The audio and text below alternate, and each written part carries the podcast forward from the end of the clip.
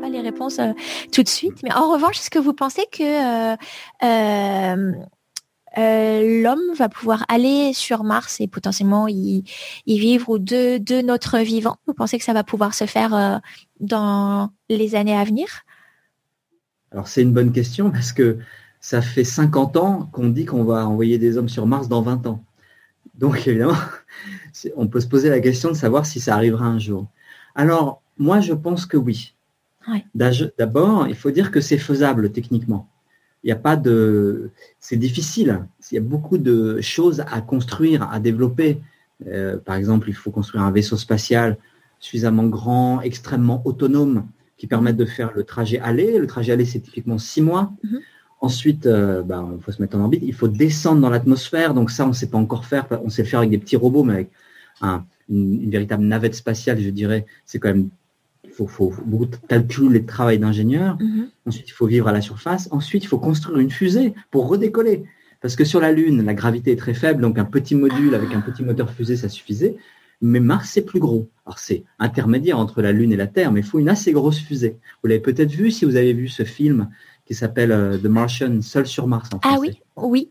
Je me rappelle ah, pas les détails, je l'avais vu. Mm. C'est une assez grosse fusée qu'il faut. Donc il faut la construire, il faut le remplir de carburant, puis ensuite il faut rentrer. Donc ça fait beaucoup, beaucoup de projets, de difficultés, et donc il faut des centaines de milliards de dollars. Il euh, faut payer tous les ingénieurs pour construire tout ça. Ça va coûter très, très cher. Mm-hmm. C'est pour ça qu'on l'a pas fait depuis, euh, alors qu'on a marché sur la Lune il y a plus de 50 ans, eh bien, on n'a pas encore envoyé quelqu'un vers Mars mais les choses sont en train de changer. Ce que je veux dire par là, c'est que ça fait quasiment 40 euh, ans, 50 ans que l'homme dans l'espace, on a pris vraiment l'habitude, c'était euh, Soyuz, c'était la navette spatiale américaine, depuis 20 ans, la station spatiale internationale, et puis voilà, on est habitué à ça. Mais les choses sont en train de changer. D'abord, vous avez vu, euh, il y a des nouveaux vaisseaux spatiaux côté américain avec euh, la, capsule, voilà, la capsule mm. Crew Dragon de mm. SpaceX. Et puis bientôt, il y aura une autre, euh, un autre petit vaisseau spatial qui s'appellera le CST-100 en français, donc le, le Starliner qui est fourni par Boeing. Bon, ça, c'est des petites capsules, c'est juste pour desservir, pour aller à la station spatiale internationale. Mais parallèlement, la, Nava, la NASA développe un troisième vaisseau spatial, une capsule qui s'appelle Orion et qui permettra cette fois d'aller dans le, ce qu'on appelle le deep space, donc d'aller autour de la Lune, voire au-delà. Et ça, c'est nouveau. Et puis elle construit une super fusée pour aller là-bas. Et puis vraiment, c'est, on projette de retourner sur la Lune. Alors officiellement aux États-Unis, on dit qu'on va euh, un homme et une femme vont se poser sur la Lune en 2024. Et ça, c'est peut-être un peu de la propagande de Donald Trump, mais ça va, ça arrivera peut-être en 2025, 2026, mais bientôt quoi. Et puis ensuite, eh bien, officiellement, euh, les agences spatiales, commencées par la NASA, souhaitent préparer la mission vers Mars. Autrefois, on, pensait que pour que cela arrive, il faudrait qu'il y ait un, nouveau Kennedy, une espèce de guerre froide qui, mhm. comme dans les années 60, justifie un budget énorme. Le budget de la NASA a été multiplié par 10, c'était devenu 4% du budget fédéral américain. Et c'est ça qui a permis d'envoyer des hommes sur la Lune dans les années 60. C'était incroyable. Depuis, on l'a pas refait, mais ça coûte cher. D'accord. C'était une, question d'ego, en fait, avant. Donc, euh, oh, C'était la guerre froide. C'était plus que C'était vraiment. Euh, il fallait montrer au monde que, bah, comme les Russes avaient commencé avec beaucoup de succès, avec Sputnik, Gagarin, il fallait montrer que, euh, que les Américains, c'était.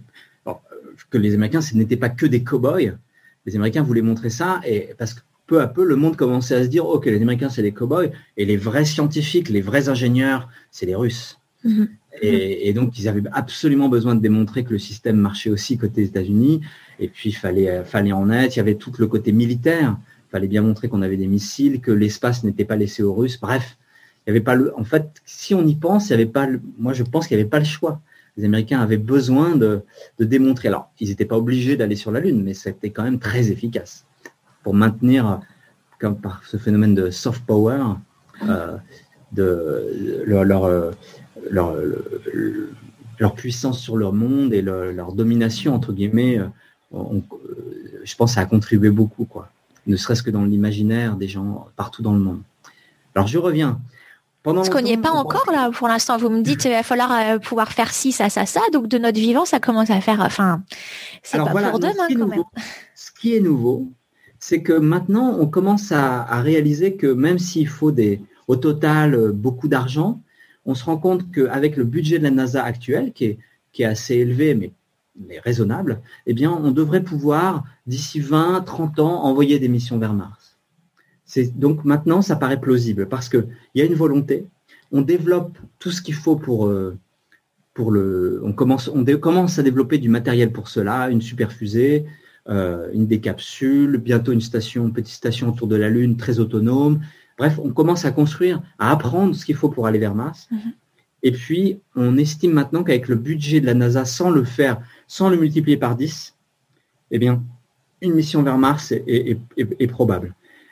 Un danger qui guette ce projet, c'est si la NASA, et peut-être avec d'autres agences spatiales partenaires, décide, avant d'aller, de, préparer une mission vers Mars, de construire une station permanente sur la Lune, alors ça va avoir le même effet que la fameuse station spatiale internationale, qui est là depuis 20 ans. Ça va consommer toutes les ressources et on n'aura plus ah. d'argent pour préparer le voyage vers Mars. Donc ça reculera le voyage vers Mars, pour moi, hein, c'est mon analyse, de 20 ans.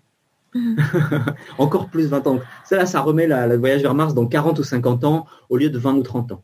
On aimerait bien pouvoir le voir, hein, mais ah, ah, c'est bien de dire ça. Il y, a, des gens qui disent que c'est ridicule, qu'il ne faut pas mettre d'argent dans l'exploration spatiale.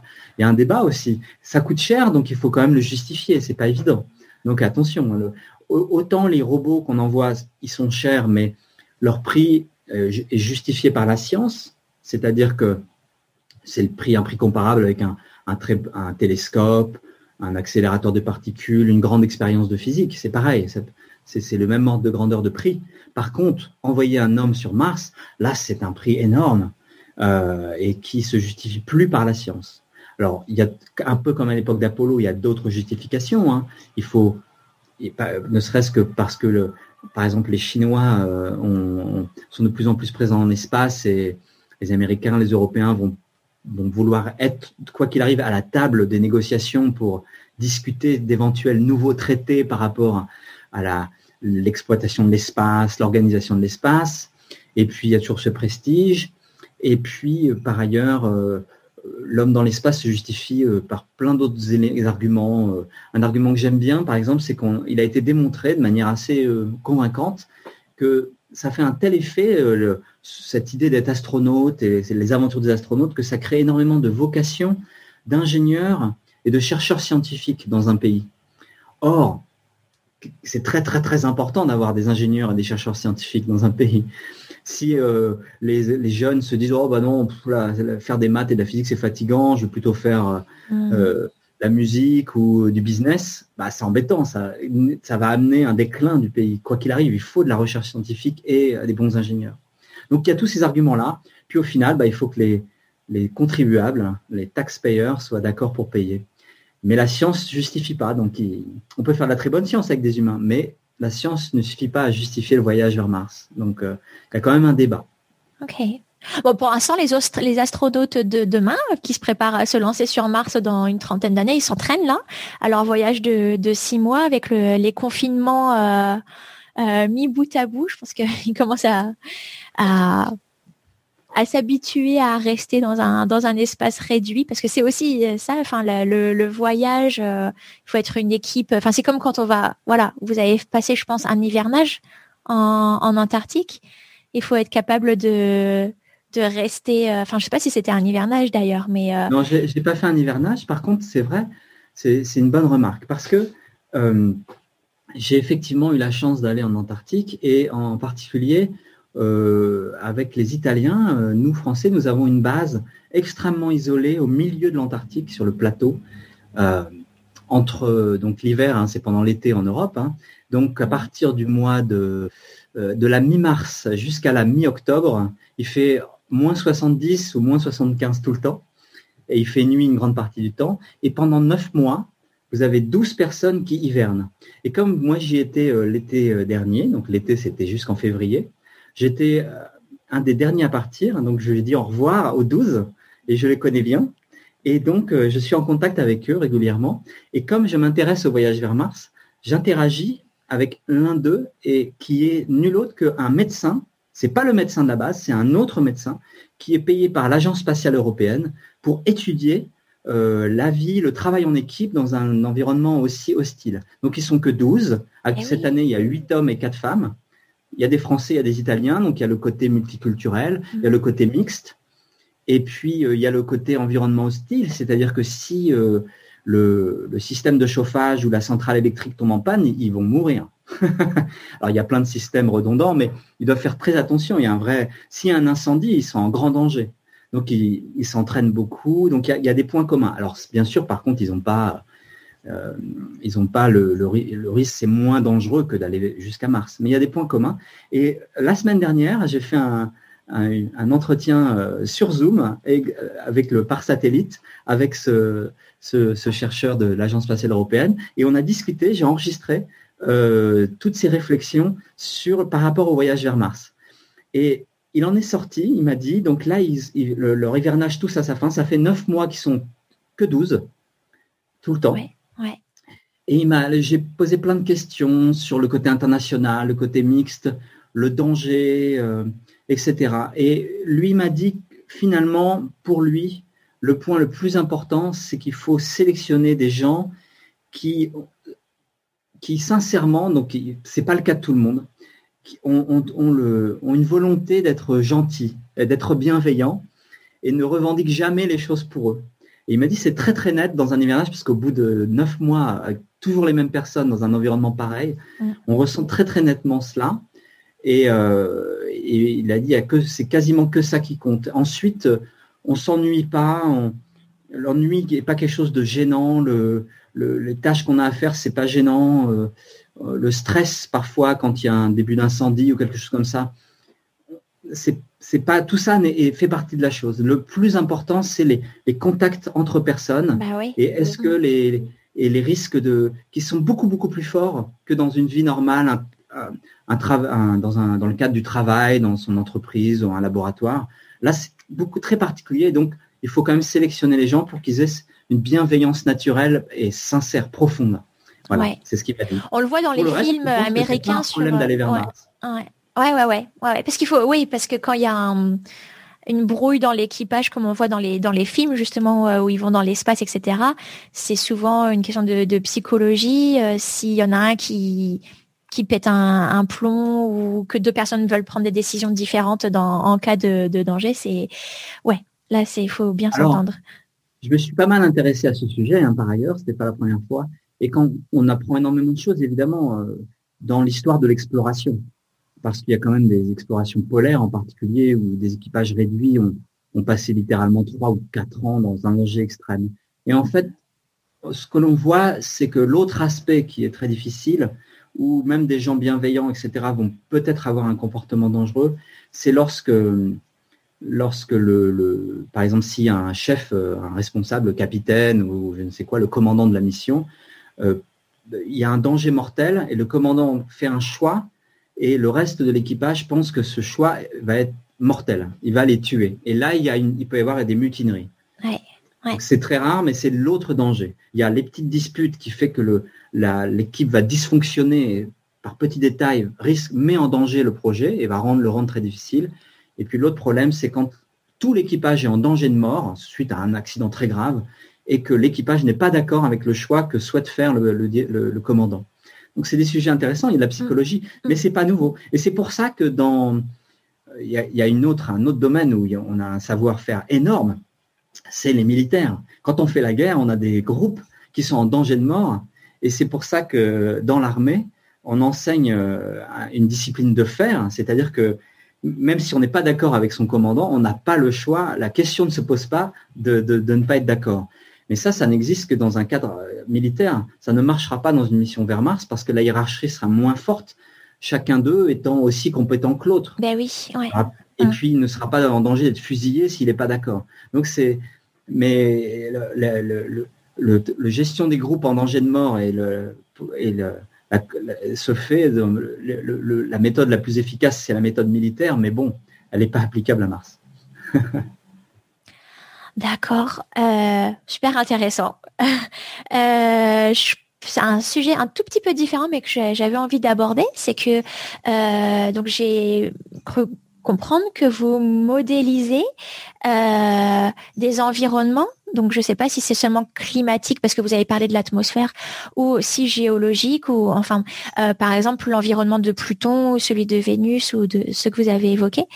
Euh, je me demandais donc sur sur votre site vous dites qu'il y a des comment dire en français, des, applications scientifiques innombrables. Je me demandais si vous pouviez donner des, exemples, parce que je me demandais euh, à quoi, euh, euh, enfin, quel est le but en fait de, les modéliser? Qu'est-ce que ça nous apporte à, nous par rapport à, je sais pas si c'est par rapport à l'étude de la Terre ou si c'est vraiment pour des buts sur ces planètes-là. Vous pouvez en parler un peu? Oui, bah alors déjà la démarche scientifique, elle est très classique. Hein. L'idée c'est que on fait des observations et puis on regarde si on comprend ce qui se passe. Euh, ce qu'on fait très souvent, c'est on, on, calcule et on regarde si on comprend. Par exemple, rappelez autrefois, nos ancêtres astronomes, ils mesuraient l'orbite de Mars, euh, l'orbite de Saturne, et puis un jour ils se sont rendus compte qu'il y avait des équations qui expliquaient exactement ce qui se passait. Et tout d'un coup, on se dit ah bah on comprend. Euh, Mars tourne autour du Soleil avec les forces de gravité, voilà. Mhm. Donc nous, on fait la même chose maintenant sur quelque chose qui semble beaucoup plus compliqué. Ce sont les, les, atmosphères, les systèmes climatiques de, toutes ces planètes. Par exemple, sur Mars, je vous ai dit qu'il y avait des vents de telle manière, des nuages qui se forment là, mais pas là, des calottes polaires, des glaciers, énormément de choses. Donc pas seulement l'atmosphère, mais aussi les conséquences du climat, euh, le givre, la neige, les glaciers, etc. Et ce que l'on fait, c'est que euh, maintenant avec les ordinateurs modernes, on peut, mettre non pas un seul calcul, mais on peut créer carrément des, simulateurs numériques qui recréent la planète uniquement à base d'équations universelles. On, fait comme si on donc on prend une sphère dans notre, dans notre ordinateur, on lui donne à peu près la forme de Mars, par exemple.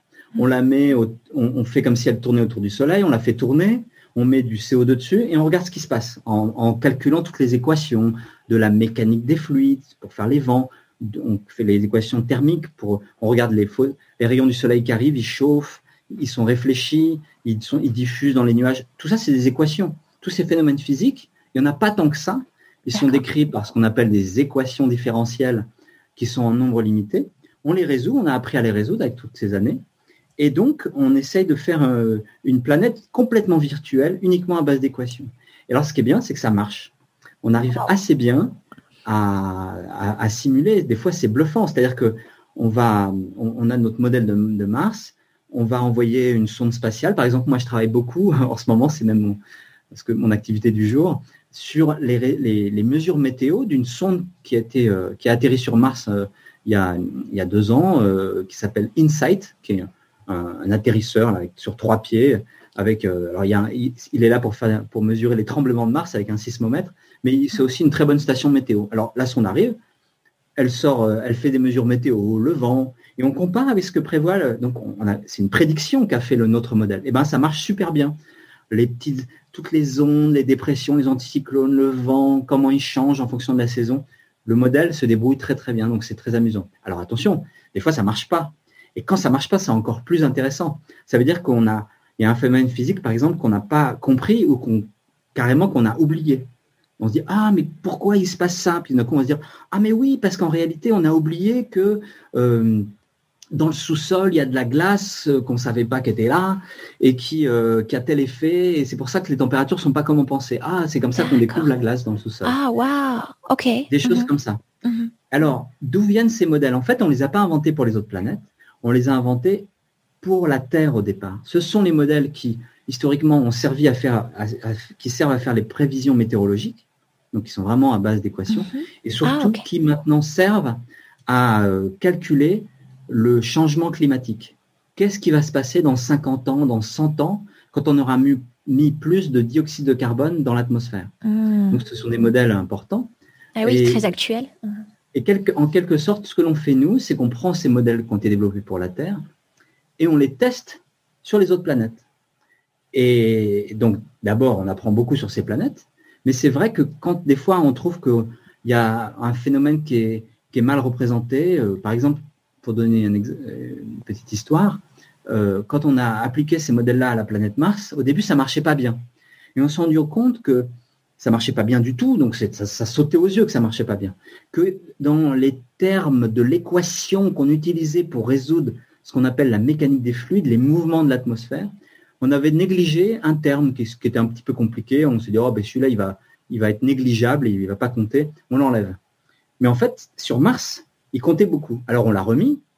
Et ensuite, on a dit aux nos collègues terrestres, on travaille vraiment au même endroit, tous ensemble, on a dit, bah, attendez, maintenant qu'on l'a développé, vous devriez le prendre en compte sur la Terre.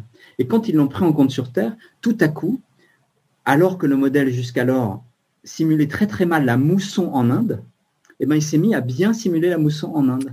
Oui, donc il était important. Euh, c'était important. En fait, c'était un ce, ce, cette, ce phénomène-là, on va dire. C'était un effet subtil sur Terre mais qui était très important sur, une autre planète comme Mars. Alors on a fait ça sur Vénus, euh, sur des planètes géantes, et des fois ça nous donne des informations. Donc on, peut tester les modèles, puis ça nous donne aussi une confiance dans le fait que même si euh, quand on simule la Terre dans 100 ans, c'est une planète qui n'existe pas, mais ça nous donne confiance dans le fait qu'un modèle comme ça, basé sur des équations euh, universelles, eh est capable de simuler un monde qu'on n'a pas encore observé. Hmm, hmm. Donc en fait, observer, euh, enfin vos, vos, modélisations sur des euh, corps euh, célestes étrangers permettent d'amplifier les phénomènes et de pouvoir les ramener ensuite à, à l'étude de notre planète. Voilà, de, de, tester les modèles et hmm. d'étudier des phénomènes qui sont subtils sur Terre et qui sont bien plus importants ailleurs. Encore une fois, c'est un peu comme en médecine en médecine, euh, parfois, euh, des, biologistes vont étudier euh, le comportement du foie d'une certaine grenouille, parce que cette grenouille, on voit qu'elle sécrète énormément de, de telles enzymes, telles molécules, alors que le corps humain non. Alors il regarde pourquoi, il voit ah c'est telle molécule, c'est telle cellule qui fait ça. Il se dit ah mais nous on en a aussi. Ah mais c'est et puis on comprend des choses. Et ah, l'histoire de la médecine est, est remplie de découvertes qu'on a fait en étudiant des choses qui étaient évidentes chez, d'autres animaux et qui permettaient d'expliquer pourquoi euh, le foie se comportait de telle ou telle manière.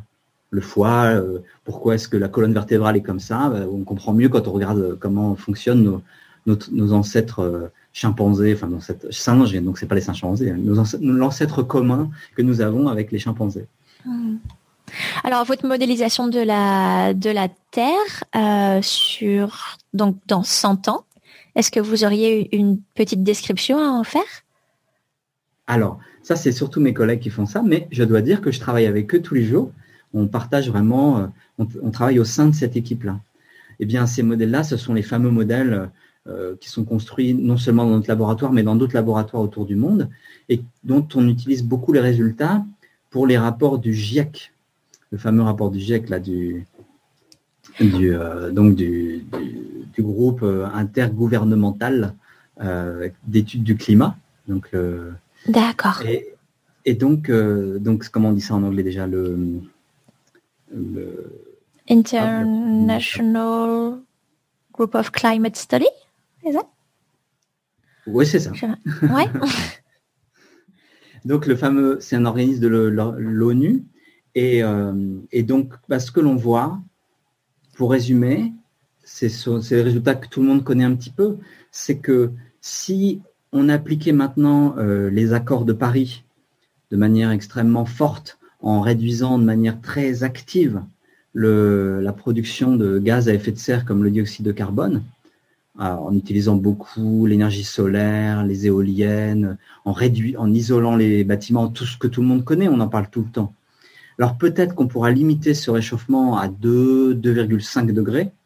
Par contre, si on attend un petit peu trop, si on réélit Donald Trump, j'exagère pas, hein, ou eh bien à ce moment-là, on va décaler euh, peut-être cette transition vers euh, l'arrêt de l'utilisation du charbon puis du pétrole de 10, 20, 30 ans. Et à ce moment-là, on va réchauffer la planète de 5, 6, 7 degrés. Oh, ça fait beaucoup là. Ah C'est énorme. Mmh. C'est énorme. Mmh. C'est-à-dire que là, la planète qu'on simule pour, mais pas pour non très longtemps, 2050, 2070, 2100, elle est totalement différente de, celle qu'on connaît aujourd'hui, avec des déserts, des températures énormes sous les tropiques. Et puis, quoi qu'il arrive, alors ça n'arrivera pas immédiatement, mais disons dans plus de 100 ans, euh, la montée des eaux de l'océan, qui, quoi qu'il arrive, va être considérable. Donc, quoi qu'il arrive, toutes les villes au bord de la mer vont être envahies par les, eaux et vont devoir se déplacer. On le dit, on le répète, mais les gens ne s'en rendent pas compte. En particulier, les rapports du GIEC euh, sont très souvent, euh, comment dire, se focalisent sur ce qui va se passer d'ici 2050, parfois 2100, et discutent jamais de ce qui se passe après. Et ce qui se passe après, c'est terrifiant. c'est terrifiant. Donc, euh, parce qu'on s'est rendu compte que les gens, le grand public et les, tous les, peuples autour du monde sont pas très intéressés pour savoir ce qui se passera en 2200. Mais ce qui se passera en 2200, c'est vraiment impressionnant. voilà. Et tout le monde le sait ce que je raconte, mais en tout cas, euh, quand on travaille sur, dans ce domaine-là, tous les jours, on, on est très frappé par la réalité du changement climatique. Et Comme vous dites, abasourdi, euh, hum. par, le fait que des gens peuvent euh, être sceptiques, comme Donald Trump et une grande partie des, républicains aux États-Unis. On, c'est un mystère total. Surtout que moi, travaillant euh, sur les autres planètes, l'atmosphère, je vois bien que, quelle que soit la complexité du modèle, si on, multiplie par deux, par trois la quantité de CO2 sur Terre, mais il n'y a pas besoin d'un modèle compliqué. Quoi qu'il arrive, le changement, le climat va changer. Donc, quoi, c'est inexorable. C'est inexorable. Donc, il faut faire attention. Vous avez raison que ce sont des choses que tout le monde sait et qui semblent quand même abstraites 2050 ou 2100. Finalement, c'est dans quoi? Deux, euh, une, deux générations? Enfin, c'est nos enfants et petits-enfants, etc. Est-ce que euh, c'est la raison pour laquelle vous me disiez avant qu'on commence l'interview que vous vous déplaciez qu'à vélo? Peut-être que euh, vous avez déjà un style de vie qui reflète ce que vous, vous pouvez voir euh, et que euh, nous, on sait, mais nous ne pouvons pas forcément réaliser J'aimerais bien, mais je suis loin d'être parfait, donc je ne donne pas de leçons. Mm. Pourquoi je dis ça? Alors oui, je me déplace à vélo. Euh, j'ai beaucoup investi dans l'isolation de ma maison. J'ai changé ma, ma chaudière par une pompe à chaleur électrique en France, on a de la chance parce que l'électricité est d'origine euh, nucléaire, donc euh, elle est, comme on dit, décarbonée, elle ne produit pas de CO2. Donc c'est une bonne chose. Donc j'essaye de vraiment produire le moins de CO2 possible. Mais après cela, je donne pas de leçons. Pourquoi? Parce que dans mon métier, notamment par exemple si je vais en Antarctique ou si je participe à des missions spatiales, je voyage beaucoup en avion. Mm-hmm. Alors j'essaye de réduire ces voyages-là, mais j'ai énormément voyagé. Donc je peux pas lancer la pierre. Je, je, je souhaiterais que qu'on diminue tous ensemble notre production de CO2, qu'on euh, mais mais mais je je suis pas un exemple du tout parce que je, si j'essaie de faire le maximum, mais j'ai tellement voyagé en avion que j'ai produit plus de CO2 que beaucoup beaucoup de gens et j'en suis conscient. Je vais essayer de réduire les voyages en avion, mais je dois dire deux choses. La première, c'est que c'est pas toujours facile, et deuxièmement, c'est que ça me rend triste car j'aime beaucoup voyager. Mmh. J'aime aller partout dans le monde, rencontrer les gens, j'aime aller en Antarctique ou dans d'autres mondes comme ça. Et donc, ça me rend triste de ne plus pouvoir prendre l'avion. Donc, j'espère qu'on découvrira un moyen de faire des avions qui ne produisent pas trop de CO2. Il y a les planeurs, hein, mais ça, ça va être compliqué d'aller très loin.